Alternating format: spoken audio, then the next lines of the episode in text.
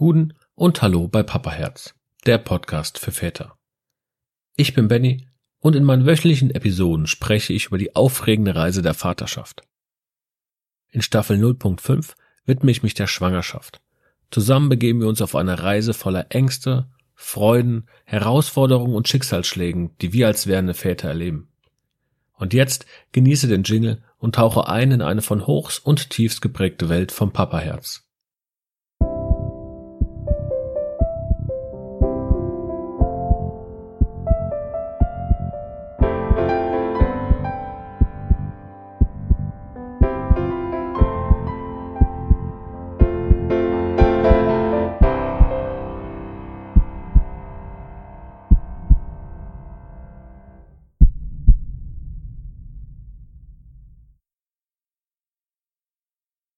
Update. In dieser Folge spreche ich auch über die Berechnung des Mutterschaftsgeldes. Ich erwähne hier den Bruttolohn. Das ist aber falsch, denn es muss der Nettolohn sein. Vielen Dank an Jan für das aufmerksame Zuhören und jetzt viel Spaß. Heute sprechen wir über Finanzen und Sorgen. Besser gesagt finanzielle Sorgen, denn die rücken im Laufe der Schwangerschaft immer mehr in den Vordergrund. Und sind wir ehrlich, Wahrscheinlich hast du dir auch schon vor der Schwangerschaft Gedanken gemacht. Als ihr gedacht habt, hm, wir möchten gerne ein Kind bekommen, hast du dir wahrscheinlich schon gedacht, boah, können wir uns das überhaupt leisten? Und genau da ist der richtige Ansatz. Frühzeitig, schon bevor die Partnerin schwanger geworden ist, also wenn ihr euch dazu entscheidet, dass ihr ein Kind bekommen möchtet, ist es wichtig, sich mit den Steuerklassen auseinanderzusetzen.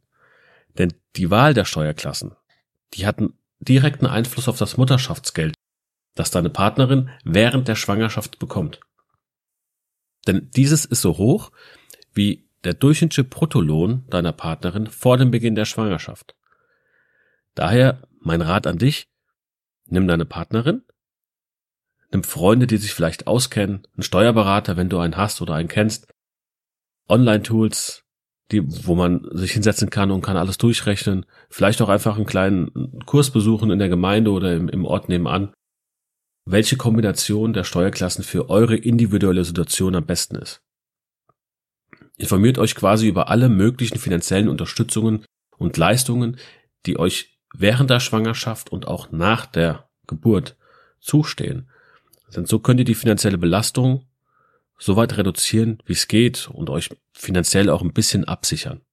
Um die Belastung, die finanzielle Belastung, noch ein bisschen zurückzufahren, während der Schwangerschaft und auch nach der Geburt, kann man natürlich in verschiedenen Bereichen schon sparen. Es ist zum Beispiel sinnvoll, die Ausgaben für Ernährung, Getränke, Sprit und Kleidung schon mal zu minimieren, ja, runterzufahren. Es muss nicht das teuerste Essen sein solange es qualitativ in Ordnung ist, reicht auch etwas günstigeres Essen. Dasselbe bei den, bei dem Wasserkasten zum Beispiel. Ich kann mir für fünf sechs Euro einen Wasserkasten kaufen, ich kann mir für zwei Euro kaufen, ich kann aber auch Leitungswasser trinken. Über die Spritkosten, glaube ich, brauchen wir aktuell gar nicht reden.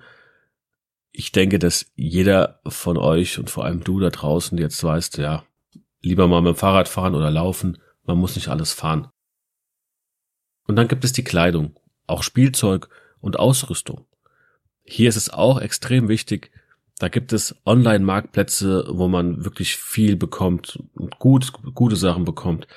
Es gibt Kinderflohmärkte, es gibt Trödelmärkte, es gibt Kleinanzeigen. Hier findet man wirklich preiswertes Kinderzubehör. Und da muss ich ganz ehrlich sagen, unser erstes Kinderzimmer zum Beispiel, das war gebraucht, das war komplett gebraucht, es war noch super in Schuss. Wir haben maximal ein Drittel vom Originalpreis bezahlt.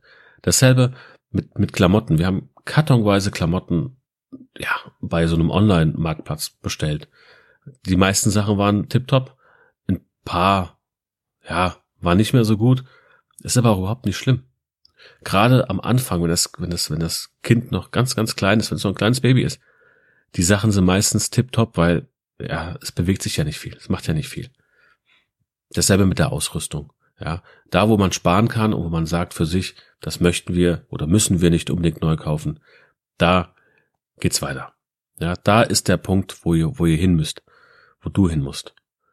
Und dann kannst du auch noch bei den Drogeriemärkten dich informieren. Es gibt bei den zwei großen Drogeriemärkten in Deutschland. Da werde ich jetzt keine Werbung für machen, ähm, indem ich die Marke nenne. Aber es gibt dort so eine, ich nenne es jetzt mal Babyclub.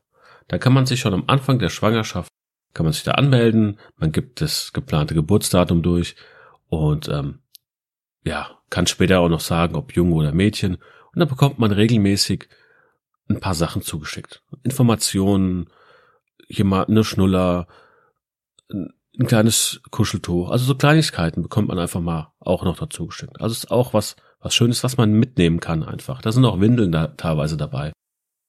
Gerade was Windeln angeht, wenn ihr Angebote seht, wo du wirklich sagst, boah, da kann man ordentlich sparen, kauf, kauf ein. Ja, Windeln brauchst du noch genug. Deswegen so eine bewusste Budgetplanung, die hilft dir eigentlich dabei, den Überblick zu behalten über die Finanzen und hilft dir auch, unnötige Ausgaben zu vermeiden, die wiederum später dazu führen könnten, dass du ein bisschen Druck bekommst. Das muss ja nicht sein. Wir hatten eben schon mal die Steuerklassen. Und die Steuerklassen sind auch wichtig, wenn es jetzt um das Elterngeld geht. Jetzt nach der Geburt. Und ist auch eine extrem wichtige finanzielle Unterstützung. Das Elterngeld selbst wird in der Regel auf Basis des durchschnittlichen monatlichen Einkommens der letzten zwölf Monate vor der Geburt berechnet. Daher ist es wichtig, frühzeitig sich die Steuerklassen anzuschauen, durchzurechnen, was macht Sinn, wie macht es Sinn, ähm, überlegt jetzt gemeinsam, wie ihr das finanziell alles gestalten wollt, auch nach der Geburt. Wer geht wann arbeiten? Wie machen wir es dann, wenn, wenn, wenn dann beide wieder arbeiten gehen sollen? Ab wann soll das Kind vielleicht äh, auch in die Betreuung gehen? Soll es die ersten drei Jahre zu Hause bleiben? Soll es früher in die Betreuung gehen? Das sind alles Sachen, die ihr euch überlegen müsst, weil all das sind auch finanzielle äh, Punkte, die dazu sprechen. Ist das Kind drei Jahre zu Hause? Dann verdient natürlich deine Partnerin kein Geld. Auf der anderen Seite geht sie Geld verdienen, muss das Kind auch in eine, muss das Kind betreut werden. Ja, die kostet auch Geld.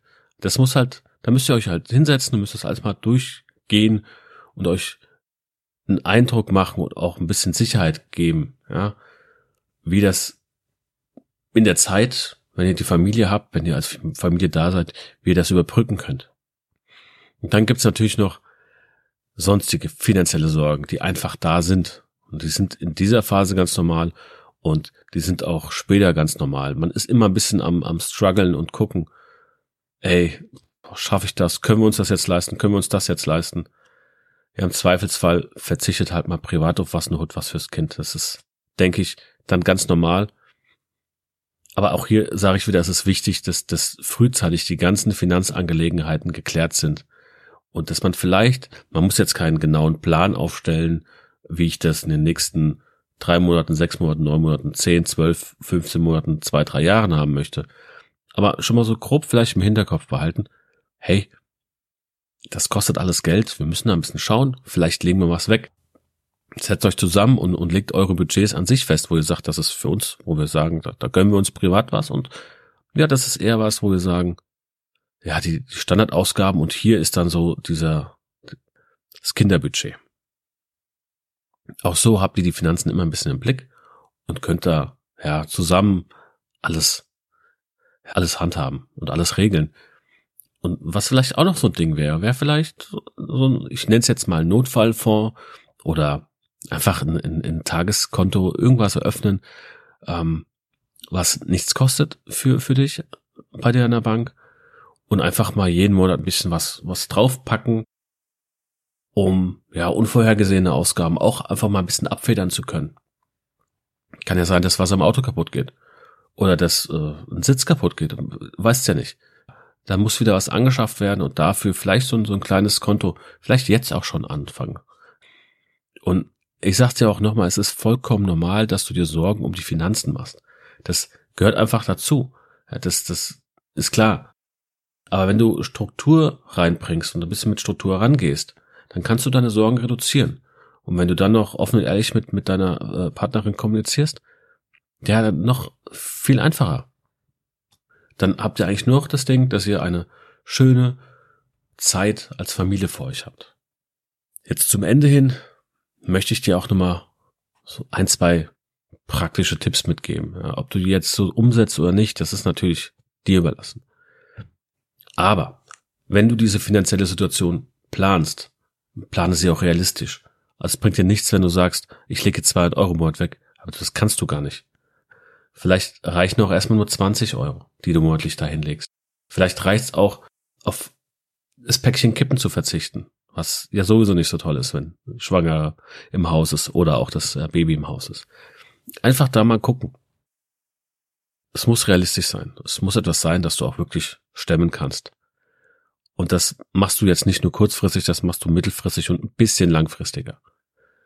Dann erstell dir zusammen, vielleicht sogar mit deiner Partnerin, diesen Notfallfonds, wo ihr beide ein bisschen was reinpackt. Das geht dann auch schon. Dann seid ihr für unvorhergesehene Ausgaben auch noch gewappnet und könnt da jederzeit reagieren. Und ein wichtiger Punkt, der kommt wieder zu den, zu meiner Folge zur Kommunikation. Seid offen und ehrlich in den Gesprächen, wo es um die Finanzen geht, müsst ihr offen und ehrlich sein und unterstützt euch dabei.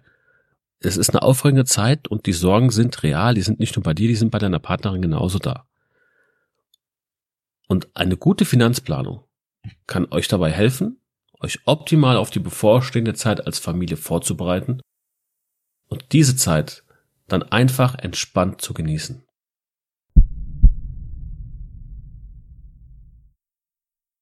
Nächste Woche bei Papa Herz. Ernährung. Wenn dir die Episode gefallen hat, empfehle den Podcast gerne weiter und abonniere ihn auf deiner bevorzugten Plattform wie Apple Podcasts oder Spotify. Lass auch gerne eine Sternebewertung und einen Kommentar da. Teile deine Fragen, Geschichten oder Anregungen gerne mit mir, indem du mir eine E-Mail an info at papaherz-podcast.de schickst oder mich über die Social Media Kanäle kontaktierst. Ich freue mich darauf, von dir zu hören und deine Erfahrungen in meinen zukünftigen Episoden zu integrieren. Und vergiss nicht, in den Momenten der Angst, der Unsicherheit und des Glücks, die das Vatersein mit sich bringt, immer deinem Papaherz zu folgen. Denn am Ende des Tages ist es das, was zählt. Bis nächste Woche bei Papaherz, der Podcast für Väter.